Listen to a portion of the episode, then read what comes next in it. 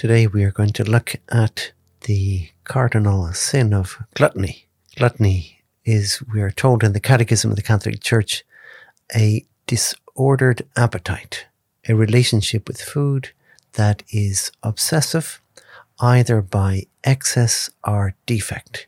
See that little word in there again that we've seen before order. Gluttony is a disordered appetite. In other words, there's a right way and a wrong way of approaching food.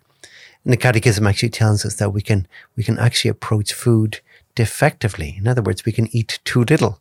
Now that's not normally our problem, but uh, that could be a relationship with food. We're not we we don't want to eat enough food. So we have to we have to eat sensibly, as the slogan of a, a big drinks firm puts it. They're talking about drink sensibly. Well, we we also have to eat sensibly. In other words, if food dominates us, the Catechism says obsessive. If food dominates us, then we won't eat or perhaps drink correctly. We'll either eat too much or too little. We'll eat at the wrong time, in the wrong manner, etc. St. Gregory the Great actually, he gave five qualities of gluttony, five elements, five ways of getting it wrong with regarding to food.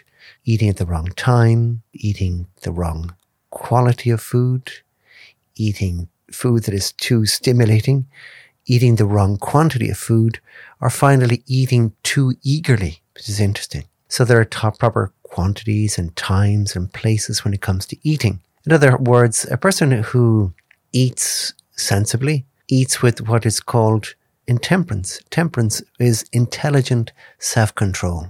Everything is ordered because the intelligence is governing the passions. But all of us, of course, at least at times, we, we, we experience, well, a bit of gluttony. We, we, we get up from a meal and realize, gosh, I was too enthusiastic I really find it hard to hold myself back. Why is it that we are so disordered? Why, why is it that there's such a problem with enjoying food so much? Obviously, if we, if we eat too much, it's not good for the body. We get put on too much weight. We get out of shape, but also for the soul. Funny enough, if we overeat, it can make us spiritually sluggish. Also, gluttony is demeaning because if we if we do that, if we eat in that, especially the overeating or over enthusiastic, and people say, "Gosh, that uh, we really get stuck into our meals," well, then it, it is demeaning because the instinct has taken uh, the upper hand over the spirit instead of the instincts being united with the spirit and ennobled by the spirit. So, as human beings, we are both spiritual and animal. And one of our perpetual battles is to ensure that our animal side, our passions, especially the desire for food, drink, and sex, are really elevated, ennobled by the soul, humanized. Because we know, all of us by personal experience, how easily, how quickly we can descend to an animal level. One of the ways, one of the key ways that we do this, humanize the passion of, of desire for food, is through a disciplined way of eating. For example, meal times, eating at meal times. But not only that, but also a kind of communal way, where possible, that we eat together. We eat, for example, especially as a family, we get together at certain times. We don't all sneak off to our rooms with our, with our little kind of pot of food and, and eat kind of, uh, that kind of, as, as Tolkien puts it, nasty, furtive eating. That's not our thing. Rather, we try to eat as human beings together where possible at certain times in a disciplined way. Ratzinger puts it very nicely. He talks about in a banquet. He says, in a banquet, eating together, a celebratory meal, where, where ingesting food is no longer merely biological process, but becomes a lively celebration of the fellowship of men with one another. It's lovely. It's raised up, raised up to a completely different level. And you think of our, the gospel, especially the gospel of St. Luke, how many times meals appear in the gospel. In Luke, who kind of specializes in meals, there's 19 meals, 13 of which are not mentioned in other gospels. Of course, the Eucharist was given to us in the context of a meal, a very important meal, the Passover meal. And as if that were not enough, Jesus uses quite frequently the image of the banquet as an image of heaven.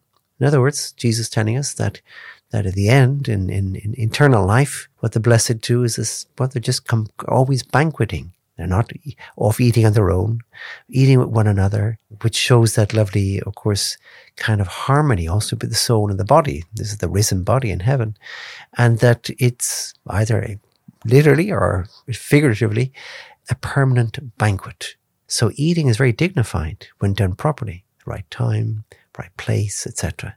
So food is really quite delightful. It has a profound significance in our lives, but at the same time, we have to guard guard ourselves so that the rule, uh, the role of food in our lives plays its proper role. That we are not debased by our animal passions, which can take over, unfortunately. And again, our experience is perhaps that at times, yes, Lord, I have to confess, I have been overtaken by the sin of gluttony. I suppose Lent is a perfect time to re-establish that proper order where we've seen, well, I have been a bit obsessive. My appetites have got a, dis- a bit disordered. And so Lent is a, is also a medicinal time where we try to repair that disorder.